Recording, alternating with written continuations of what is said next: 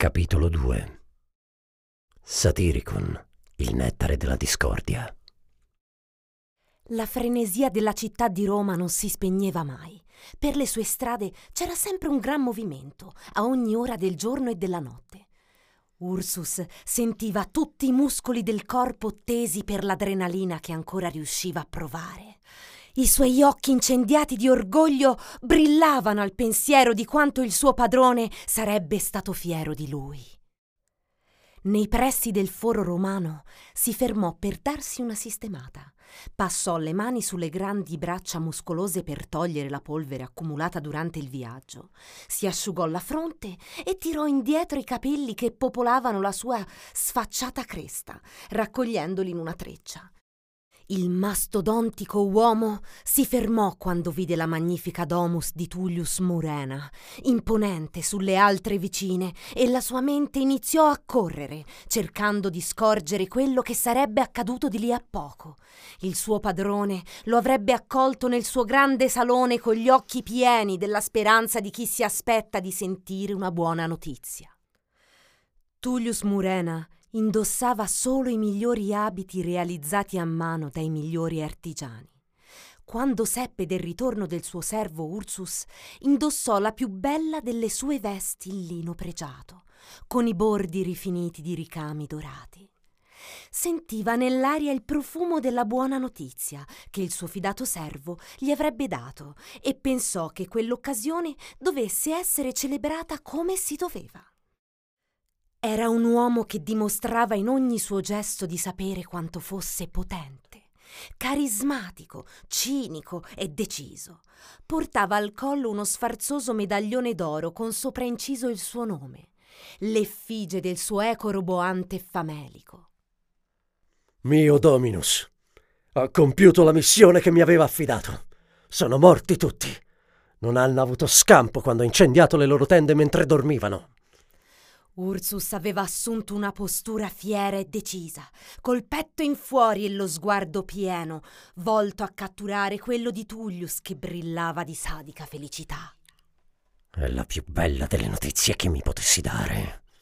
Finalmente la famiglia Deppius non ha più eredi e potrò speculare sulle loro proprietà grazie al matrimonio di mia figlia. Sarò io a gestire i loro beni. esultò Tullius senza perdere la sua nobile compostezza. La matrona non potrà fare alcuna resistenza non avendo più un erede. Bisogna festeggiare con un calice di Satiricon. Veder sorridere Tullius con i suoi occhi neri illuminati dall'ardore dell'avidità era strano, quasi inquietante. Ursus, mio prezioso servo, ti farò assaggiare uno dei vini più dolci e buoni che siano mai stati spremuti dall'uva. Te lo meriti. Disse il Dominus, mentre carezzava la testa di Alfidia, la figlia di dodici anni prediletta di Tullius, alla quale era permesso tutto. Lucius, cosa aspetti? Hai sentito cosa ho chiesto? Vai subito a prendere un otre di Satiricon della migliore annata. Forza! Il timido schiavo voleva solo compiacere il suo padrone, sapendo quanto fosse rapido a cambiare di umore e diventare violento. Perciò si diresse a piè veloce nelle cantine, dove l'anfora giaceva verticale nella sabbia, che manteneva la temperatura del prezioso liquido rosso perfetta. Scendendo gli scaloni in marmo bianco, non poté far altro che ripensare allo sguardo inorridito di Ecazia, l'altra serva che, assieme a lui, si occupava dei bisogni del padrone. Per quanto fosse abitudine sentir parlare di efferati omicidi compiuti per mano dei Murena per scopi lucrativi, la descrizione dei corpi carbonizzati nel sonno di quei soldati era semplicemente troppo da sopportare. Lucius ed Ecazia, al momento del racconto di Ursus, si erano scambiati un rapido sguardo intriso di orrore. In quanto schiavi, a loro non era consentito avere un'opinione. Eran poco più che bestie, nate per servire il loro padrone. Nati schiavi, sarebbero morti come tali, specie con un padrone come Tullius Murena che amava giocare sporco e far sporcare agli altri le mani di sangue. Ursus, la cui indole sembrava in linea con i modi di Tullius, aveva invece ottime probabilità di diventare un uomo libero, graziato dal Dominus. Quanto ci vuole per questo vino? Lucius, correndo con l'anfora tra le mani sottili e screpolate verso il triclino, sentì Tullius gridare queste parole colme di disprezzo e rabbia. Sentì un brivido sulla schiena al pensiero dell'ira del suo padrone, qualcosa che forse temeva più della morte stessa. Quando Tullius si alterava, perdeva il lume della ragione e tutta la violenza che scorreva nelle sue vene lottava per venir fuori ed esplodere brutalmente. Purtroppo la sorte non era dalla parte di Lucius. Alfidia, annoiata come sempre, adorava vedere il Dominus torturare i suoi servi. Decise che quello era il momento giusto per fare uno sgambetto allo schiavo che stava correndo.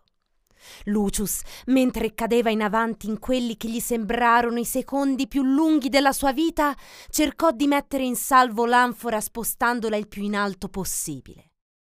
Quando la vide frantumarsi in mille pezzi, liberando il prezioso vino rosso rubino che quel coccio gelosamente custodiva, si sentì raggelare. Con il respiro bloccato dal terrore, poté sentire su di sé tutta l'ira di Tullius che trasalì con lo sguardo acceso dalla furia e ordinò a Ursus di frustarlo, ignorando il povero schiavo che implorava perdono. Ursus era un uomo forte e selvaggio nei modi. Pertanto non c'è da stupirsi se a quelle parole il suo sguardo sadico si accese. Brandì la frusta e con tutta la forza che aveva in corpo dilaniò la schiena di quel povero servo, i cui occhi si spalancarono all'unisono con la sua bocca, dalla quale l'aria non riusciva né ad entrare né ad uscire per il dolore provato. Incapace! Maldestro! Inutile! Esclamò Tullius, osservando l'orribile scena. Hai fatto cadere un vino che vale più della tua stessa vita. Non ti faccio uccidere solo perché non voglio vedere il tuo schifoso sangue mescolato con quel prezioso vino.